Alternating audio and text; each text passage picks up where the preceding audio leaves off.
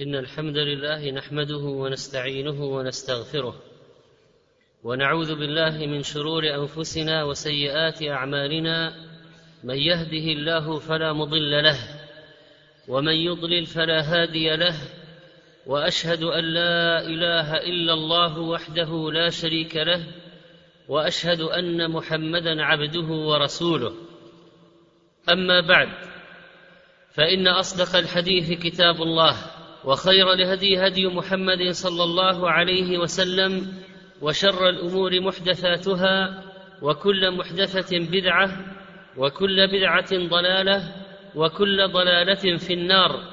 عباد الله خلق الله الشمس والقمر وجعل لهما وظائف ومنافع للعباد.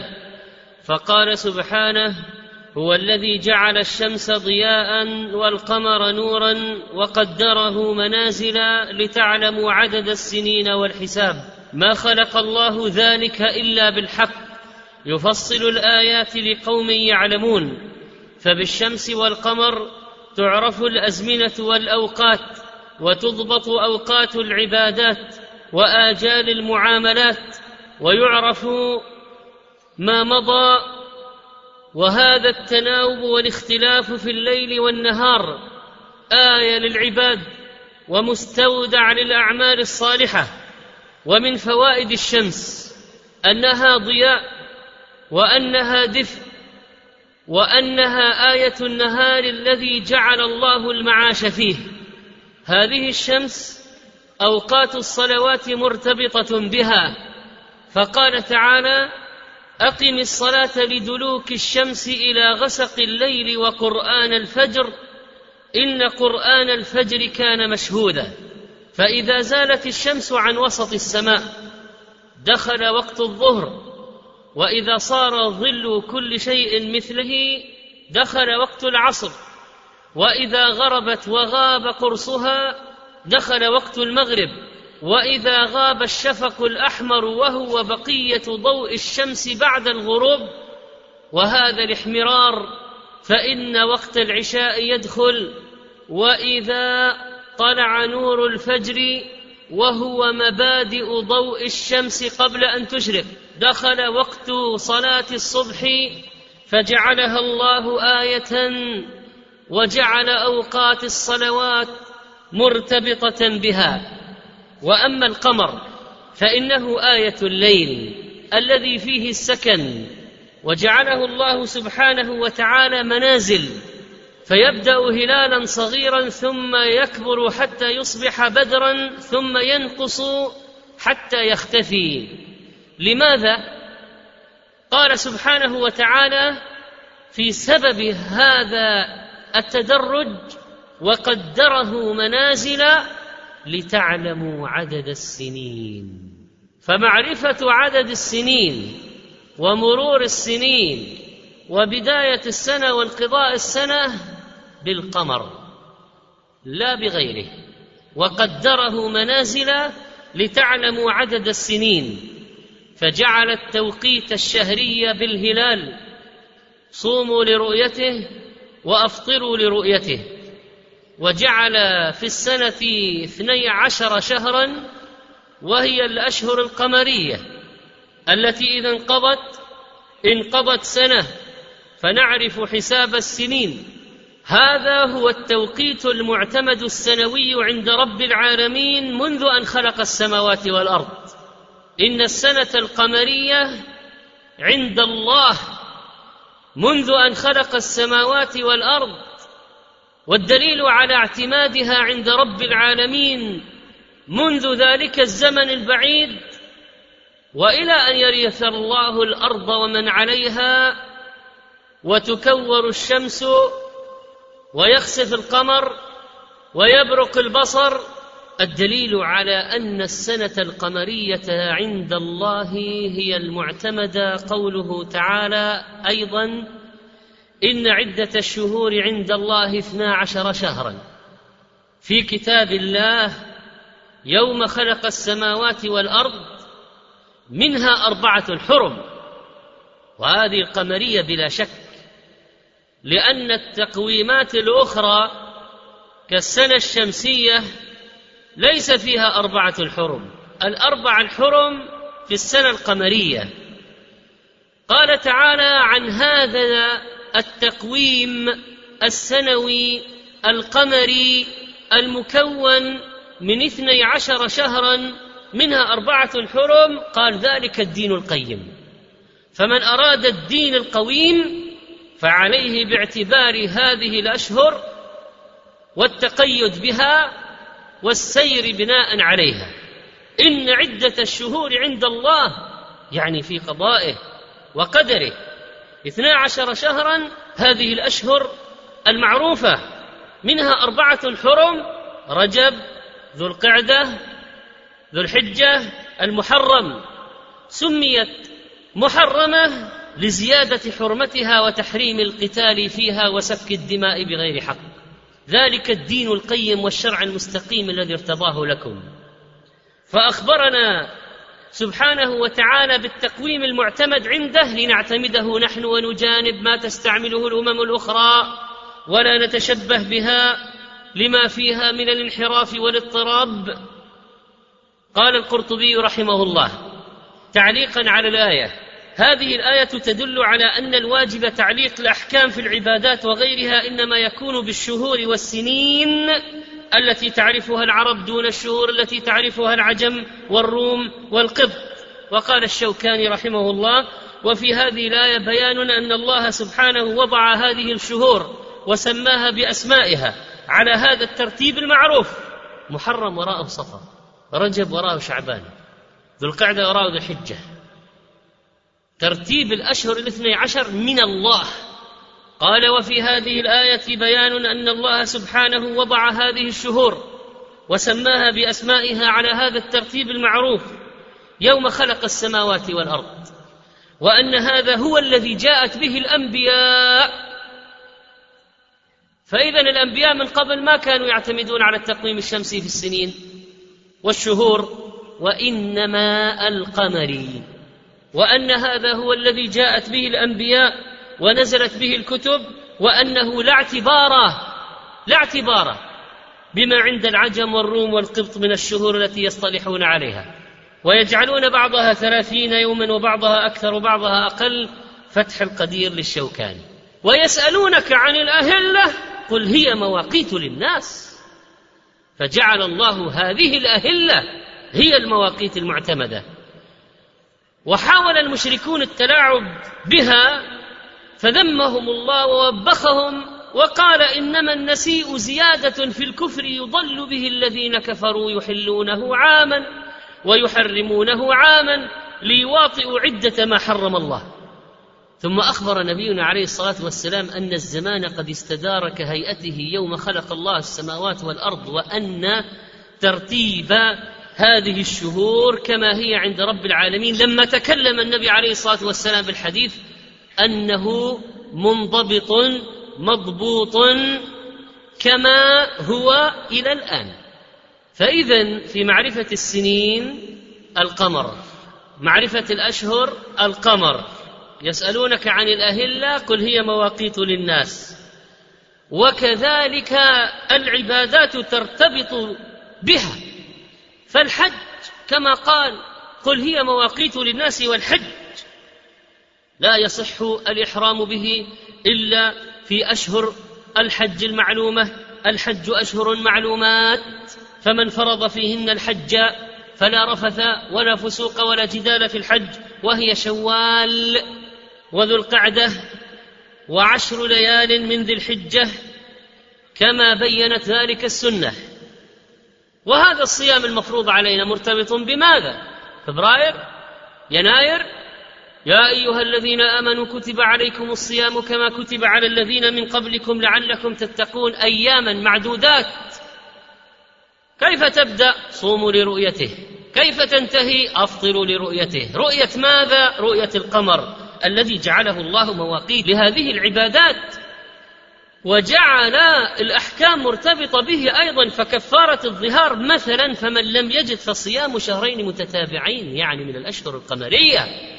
عدة الوفاة والذين يتوفون منكم ويذرون أزواجا يتربصن بأنفسهن أربعة أشهر وعشرة الأشهر القمرية. عدة الآيسة المطلقة واللائي يئسن من المحيض من نسائكم إن ارتبتم فعدتهن ثلاثة أشهر الأشهر القمرية. وهكذا معاملاتنا. الزكاة الحول على اثني عشر شهرا قمريا. والذين يحسبون الزكاة على السنة الشمسية يأكلون على الفقراء 11 يوما وبعد 33 سنة يكونون قد أكلوا سنة كاملة بزكاتها على مستحقيها وضيعوها. التقويم القمري تقويم رباني. طبيعي غير متكلف. تقسيم الأشهر في السنة القمرية غير مصطنع. هناك هلال دليل واختفاؤه كذلك وظهور الهلال الذي بعده دليل على بدء الشهر الذي بعده يراه الكبير والصغير والعامي والعالم والمثقف والجاهل الأمي والقارئ الذكر والأنثى آية في السماء. لكن لو قلت لمن يعتمد التقويم الشمسي ما هو دليلك على توالي شهرين في عامكم الشمسي كل واحد منهما واحد وثلاثين. لماذا يتوالى عندكم شهران واحد وثلاثين واحد وثلاثين؟ لا دليل عنده. لماذا هذا ثلاثين والذي بعده واحد وثلاثين؟ لا دليل عنده. لماذا فبراير ثمانية وعشرين؟ لا دليل عنده. لماذا؟ لأنه تقويم مصطنع تقسيم الأشهر فيه متلاعب فيه من وضع البشر خضع لأهوائهم وهكذا لما أراد يوليوس قيصر أن يجعل شهره يوليو واحد وثلاثين جعله واحد وثلاثين وساروا على هذا. ما عندهم إلا أن هذه السنة الشمسية طولها بدورة الشمس بدورة الشمس والأرض. فقط طول السنة لكن تقسيم الأشهر ما عندهم أي دليل عليه. التقويم القمري تحدده دورة القمر حول الأرض ظاهرة واضحة التقويم القمري محسوس يرى بالعين المجردة. من مميزات الأشهر القمرية أنه يمكن متابعتها في جميع بقاع الأرض حتى في المناطق القطبية التي تغيب عنها الشمس أحيانا ستة أشهر. القمر لا يكون محجوبا بأي حال من الأحوال حتى في تلك الأماكن القطبية. التقويم القمري غير فصلي ولذلك فإن العبادات تتنوع وتتقلب ونحن نصوم في الحر ونصوم في الشتاء البارد ونصوم في الربيع المعتدل. فأنت ترى أن العبادات تأتي في الحر والبرد والربيع والخريف في الحج وفي رمضان. فيكتمل معنى التعبد في جميع الأوضاع جميع الأحوال جميع الأجواء جميع درجات الحرارة. مر التقويم الشمسي بمراحل. من الأخطاء الفلكية والحسابية وتعرض لأهواء البشر وزادوا فيه ونقصوا اجلوا ورحلوا.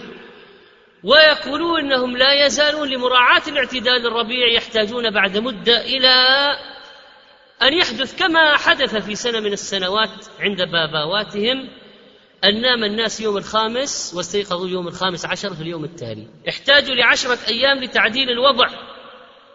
عباد الله التقويم القمري من هوية الأمة. مثل اللغة العربية التقويم القمري. هنالك شخصية للأمة بأمور تكون. هذا ليس مجرد عادات لا. القضية التقويم القمري قضية كبيرة ترتبط بها عبادات معتمد من رب العالمين. تضييع التقويم القمري هذا يعتبر من الإخلال بالدين. نعم. وعدم معرفة كثير من أبناء المسلمين وبناتهم في العالم بالتقويم القمري إلا في رمضان والحج أحيانا يدل على جهل وعجز وتفريط وعلى ولع بالغالب وتقليد له من قبل المغلوب وعلى هزيمة أمام الأعداء الذين سيطروا على العالم فأرغمونا على اتباع التقويم الشمسي الميلادي في البورصات ورحلات الطيران وتواريخ المناسبات المختلفة للأمم المتحدة وغير ذلك. فهو فرض من الغالب على المغلوب. ولو كنا نحن الغالبين لفرضنا على العالم التقويم الرباني كما فرضه أجدادنا الفاتحين على تلك الأمصار والبلاد التي فتحوها. عباد الله إن في الدعوة للتخلي عن التقويم القمري أضرار منها شيء من سلخ الأمة عن هويتها وإلهاء الاجيال الحاضرة والقادمة عن الأحداث الإسلامية الكبيرة وصهر الأمة في حضارة الغرب والشرق وقطع الأمة عن حياتها وتاريخها وإخفاء الأوقات الفاضلة للطاعات والعبادات كعشر ذي الحجة وعاشوراء وصيام ثلاثة أيام من كل شهر أيام البيض. سميت بالبيض لماذا؟ إنه نور القمر. ولذلك فإن أتاتورك لما أسقط دولة الخلافة اعتمد إلغاء التقويم القمري. ولما احتاج العثمانيون إلى الغرب في شيء من العتاد اشترطوا عليهم في المقابل إلغاء التقويم القمري. وكذلك حصل من الخديوي لما احتاج إلى شيء من الغرب اشترطوا ستة شروط منها إلغاء التقويم القمري. فإذا تذويب تذويب المسلمين يقتضي ونزع هوية الأمة وشخصية الأمة تعرية الأمة من خصائصها هناك خصائص للأمة عبادات هناك خصائص الامه في المعاملات هناك خصائص الامه في اللغة في الكتاب والسنة الدستور. في التاريخ هذا من علامات وميزات وخصائص هذه الأمة. إن عدة الشهور عند الله اثنا عشر شهرا. أولها الذي أجمع عليه الصحابة في الترتيب هو هذا الشهر الذي نحن فيه وقد دخلنا في المحرم. لأنه العرب كانوا يؤرخون من قديم بلا عدد فيقولون عام الفيل مثلا لحدث عظيم فيه.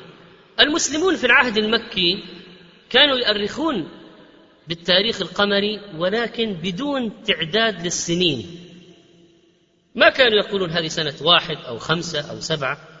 عام الحزن عام كذا وكذا. لما توفي النبي صلى الله عليه وسلم وجاءت خلافة الصديق ثم الفاروق وكتب إلى أبي موسى بكتاب فرد عليه أبو موسى لعمر يقول تأتينا كتب منك لا ندري. متى؟ متى كتبت؟ تنازع بعضهم عند القضاة. أقرضته إلى شعبان. فقال هذا شعبان الآتي. قال المقرض شعبان الماضي. دعت الحاجة إلى بدء معين بعام واحد عام اثنين عام ثلاثة وهكذا. والشهور كما هي قمرية. فمن أين يبدأون؟ ما هي نقطة البدء؟ ما هو العام الأول؟ قال بعضهم أرخوا بالبعثة قال بعضهم أرخوا بالمولد قال بعضهم أرخوا بالهجرة. فعمر رضي الله عنه قال الهجرة فرقت بين الحق والباطل يعني كانت الهجرة أبرز حدث كان له أثر ضخم جدا في قيام الإسلام. ليس مثل المولد ولا مثل البعثة ولا مثل الغزوات أكبر. الهجرة هي الانتقال إلى إقامة المجتمع الإسلامي الدولة الإسلامية الهجرة التي عز بها الإسلام والمسلمون وصار لهم كيان ودولة وجيش وحكم. وكانوا من قبل مستضعفين.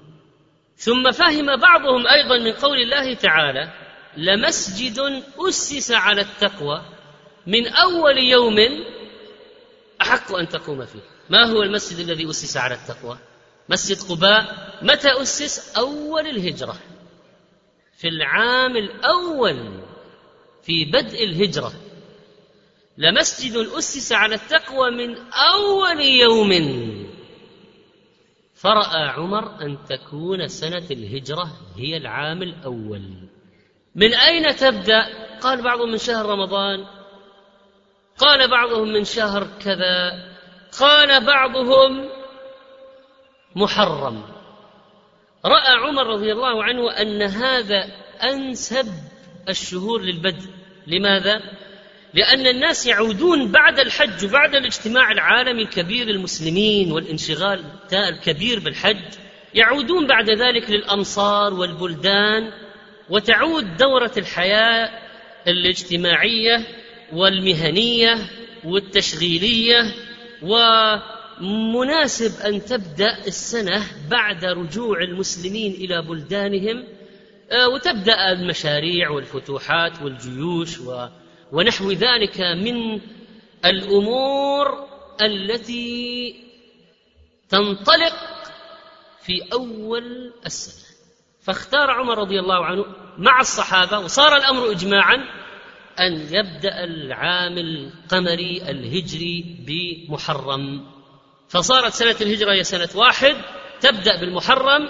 الأشهر قمرية معينه من رب العالمين هذا الشهر الذي نحن فيه شهر الله المحرم قال عليه الصلاة والسلام إن الزمان قد استدار كهيئته يوم خلق الله السماوات والأرض السنة اثنا عشر شهرا منها أربعة حرم ثلاث متواليات ذو القعدة وذو الحجة والمحرم ورجب مضر الذي بين جمادى وشعبان. خص الله تعالى هذه الأشهر الأربعة الحرم بالذكر ونحن الآن في شهر المحرم نهى عن الظلم فيها تشريفا لها وتحريما لسفك الدماء بغير حق. قال الحسن البصري رحمه الله إن الله افتتح السنة بشهر حرام وختمها بشهر حرام. أولها المحرم آخرها هذا الحجة. فليس شهر في السنة بعد شهر رمضان أعظم عند الله من المحرم وكان يسمى شهر الله الأصم من شدة تحريمه. ومن السنة الإكثار من الصيام فيه. فقال النبي صلى الله عليه وسلم أفضل الصيام بعد رمضان شهر الله المحرم وأفضل الصلاة بعد الفريضة صلاة الليل. ومما يعين عليه أنه جاءنا الآن في الشتاء. نهار قصير وجو بارد. وفي هذا الشهر يوم عاشوراء الذي نجى الله فيه موسى من الغرق وأهلك فرعون. والنبي صلى الله عليه وسلم لما قدم المدينة وجدهم يصومون يوما يعني عاشوراء. فقالوا هذا يوم عظيم وهو يوم نجى الله فيه موسى وأغرق آل فرعون. فصام موسى شكرا لله فقال أنا أولى بموسى منهم فصامه وأمر بصيامه. وعن ابن عباس رضي الله عنه قال ما رأيت النبي صلى الله عليه وسلم يتحرى صيام يوم فضله على غيره إلا هذا اليوم يوم عاشوراء. وهذا الشهر يعني شهر رمضان رواه البخاري. يتحرى يعني يقصد صومه لتحصيل ثوابه والرغبة فيه. وقال عليه الصلاة والسلام وصيام عاشوراء أحتسب على الله أن يكفر السنة التي قبله وهذا التكفير للذنوب فضل عظيم من رب العالمين. ويستحب صوم التاسع والعاشر جميعا. فعن عبد الله بن عباس رضي الله عنهما قال قال رسول الله صلى الله عليه وسلم لئن بقيت إلى قابل لأصومن التاسع. رواه مسلم. والغرض من هذه المقارنة أو الاقتران بين تاسوعاء وعاشوراء في الصيام مخالفة اليهود الذين كانوا يصومون العاشر فقط. كما قال عليه الصلاة والسلام صوموا يوم عاشوراء وخالفوا اليهود. والمراد كذلك زيادة الفضل والأجر والاحتياط في صوم العاشر. وفي هذه السنة أو في هذا العام بناء على رؤية هلال الحجة وإتمام ثلاثين يوما وأيدت ذلك الرؤية رؤية هلال محرم تاسعاء يوم الخميس القادم وعاشوراء الجمعة. فمن أراد الجمع بينهما في الصيام وهو الأفضل فليصم الخميس والجمعة. اللهم أعنا على ذكرك وشكرك وحسن عبادتك. نسألك فعل الخيرات وترك المنكرات وحب المساكين. اللهم اجعلنا سلما لمن سالمت حربا لمن حاربت يا رب العالمين. اللهم إنا نسألك أن تجعلنا من القانتين المفلحين وأن تغفر لنا ذنوبنا أجمعين. أقول قولي هذا وأستغفر الله لي ولكم فاستغفروه إنه هو الغفور الرحيم. الحمد لله وسبحان الله ولا حول ولا قوة إلا بالله والله أكبر. أشهد أن لا إله إلا الله الحي القيوم. أشهد أن لا إله إلا الله مالك الملك قيوم السماوات والأرضين مالك يوم الدين خلق فسوى وهدى النجدين وأرسل الرسل وأنزل الكتب ليقيم الحجة على العباد. ففريق في الجنة وفريق في السعير. وأشهد أن محمدا عبد الله ورسوله نبيه وخليله وصفيه الشافع المشفع يوم الدين إمامنا وحبيبنا وقائدنا وقدوتنا صلى الله عليه وعلى آله وذريته وأصحابه وخلفائه وأزواجه والتابعين لهم بإحسان إلى يوم الدين. عباد الله كان المسلمون يربون أطفالهم على الدين منذ نعومة أظفارهم. عن الربيع بنت معوذ قالت أرسل النبي صلى الله عليه وسلم غداة عاشوراء إلى قرى الأنصار قبل أن يفرض رمضان. من أصبح مفطرا فليتم بقية يومه ومن أصبح صائما فليصم. قالت فكنا نصومه بعد ونصوم صبياننا ونجعل لهم اللعبة من العهن فإذا بكى أحدهم على الطعام يعني من الجوع أعطيناه ذاك حتى يكون عند الإفطار. متفق عليه. وهذا اليوم العظيم الذي نجى الله فيه موسى فشكر موسى ربه بصيام فاحيا النبي صلى الله عليه وسلم هذا الشكر بعبادة شرعها الله لنا في ديننا وجعل لنا فيها ميزة عظيمة بتكفير ذنوب سنة كاملة. ومن منا ليس له ذنوب. ولذلك فإن التمسك بالدين والسنة فيه أن يعبد الله فيه بما شرع لا بالبدع. لأن كثيرا من الناس قد ضلوا في هذا اليوم فابتدعوا فيه ومن الابتداعات أن يتخذوه عيدا. ونحن لا نحتفل بعاشوراء ولا نتخذ يوم عاشوراء عيدا. فمنهم من يصنع أطعمة خاصة فيه وكانوا في بعض القرون الماضية يجعلون له اغتسالا واكتحالا وصلاة خاصة به وطوافا بالبخور ونحو ذلك. قابلهم في الطرف الآخر من الضلال من يلطم ويظهر السواد وسب الصحابة ولعنهم في هذا اليوم. وكلاهما في ضلال مبين. عاشوراء يوم من أيام الله.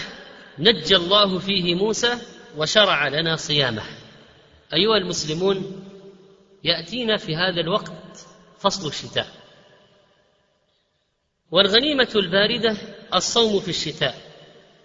ثواب كثير بلا تعب يذكر لأن الصائم لا تنال حرارة العطش.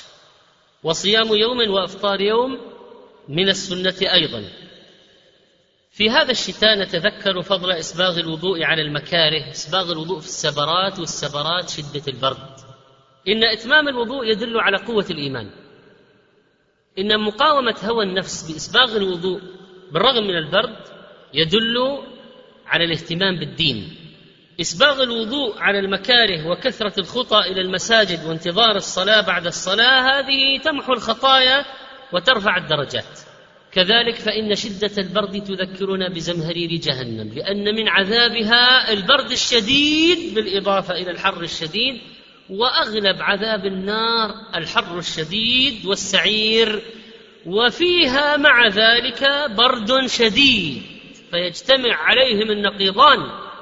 عباد الله لا يمنع الأجر أن يسخن الماء ولا أن تستعمل المناشف. وإذا كان سيحدث للشخص ضرر واضح بين كأن كان في برية وليس عنده ماء مسخن وأصابته جنابة في مثل هذا الفصل فلا حرج عليه أن يتيمم.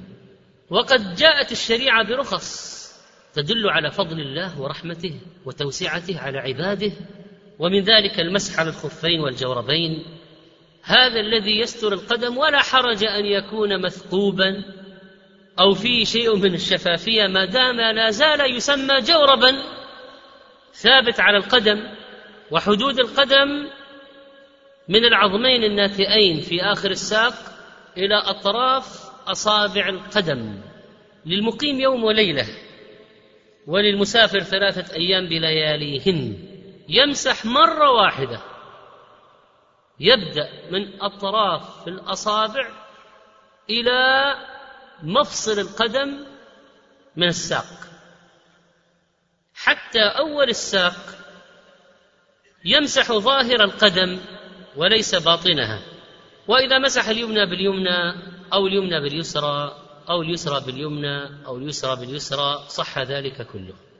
24 ساعة للمقيم تبدأ من أول مسح بعد الحدث. 72 ساعة للمسافر ثلاثة أيام بلياليها تبدأ كذلك من أول مسح بعد الحدث. إذا انتهت مدة المسح ولم يحدث فهو لا زال على طهارته. لكنه لا يستطيع أن يمسح إذا أحدث إلا بعد خلع الجورب لأن المدة قد انتهت. إذا انتهت المدة وهو على طهارة فله أن يصلي إلى أن يحدث. وخلع الجورب على الراجح لا ينقض الوضوء بحد ذاته فليس من نواقض الوضوء في الإسلام خلع الجورب إلا أن يأتي حدث آخر من ريح أو نوم مستغرق ونحو ذلك. وكذلك ثبت في السنة المسح على العمامة ويشبهه بعض أنواع أغطية الرأس عند المرأة فهذا يشق خلعه فيجوز المسح عليه. كان رسول الله صلى الله عليه وسلم إذا اشتد البرد بكر بالصلاة وإذا اشتد الحر أبرد بالصلاة. والريح الباردة الشديدة العاتية عذر في ترك الجماعة. ومع ذلك فإن مصلحة الجماعة الكبيره جعلت في الشريعة رخصة الجمع بين الصلاتين في المطر. فإذا كان المطر نازلا مطر يبل الأرض والثياب مستمر من انتهاء الصلاة الأولى إلى الشروع في الثانية صح الجمع بين الظهرين أو العشاءين. الظهران الظهر والعصر والعشاءان المغرب والعشاء وذهب العلماء إلى عدم الجمع بين الجمعة والعصر. قالوا لأن الجمع ورد بين الظهر والعصر والجمعة ليست ظهرا لا في عدد الركعات ولا في وجوب الخطبة ولا في السر والجهر إلى غير ذلك من الفروق. فالأحوط أن لا يجمع لا في المطر ولا في السفر بين الجمعة والعصر إذا صلى المسافر الجمعة. ويجوز لبس القفازين والسجود بهما. ولا حرج في ذلك. وإذا صار ما حوله ماء وطين لا يمكن السجود فيه يجوز الإيماء. نهى النبي صلى الله عليه وسلم عن ترك النار في البيت وهي النار الموقدة. وقال أطفئوها عنكم. فأما هذه الدفايات التي هي بالزيت والماء فليس لها حكم النار الموقدة وكذلك التي بالكهرباء. فأما إذا صارت نارا تتوهج فلا يصلي المصلي خلفها حتى لا يشابه المجوس. وأما غير ذلك فلا حرج. أيها المسلمون إذا هطلت الأمطار فإن هنالك سنن قولية. فيقول اللهم صيبا نافعا اللهم صيبا هنيئا مطرنا بفضل الله ورحمته. وإذا خشي الضرر قال اللهم حوالينا ولا علينا ويدعو لأن الدعاء عند نزول المطر مستجاب. وسنن فعلية فقد حسر النبي صلى الله عليه وسلم ثوبه حتى أصابه من المطر وقال لأنه حديث عهد بربه فإذا ما كان يضره ويؤذيه فيحسر عن رأسه أو بعض بدنه ليصيبه المطر. وكذلك رفع اليدين في الدعاء. والله سبحانه وتعالى قادر يرسل الرياح بشرا بين يدي رحمته وينزل به من السماء ماء طهورا. وطين الشوارع والماء الموجود في هذه الطرقات الأصل فيه الطهارة فلا حاجة للوسوسة. اللهم اجعلنا بخير وعافية يا رب العالمين. اللهم فرج همومنا ونفس كروبنا. اللهم ارحم موتانا واشف مرضانا. اللهم اقض ديوننا. نعوذ بك من الغلاء والبلاء والوباء. يا سميع الدعاء. اللهم احينا مسلمين وتوفنا مؤمنين وألحقنا بالصالحين غير خزايا ولا مفتونين. آمنا في الأوطان والدور وأصلح الأئمة وولاة الأمور واغفر لنا يا عزيز يا غفور. نسألك الهدى والتقى والعفاف والغنى.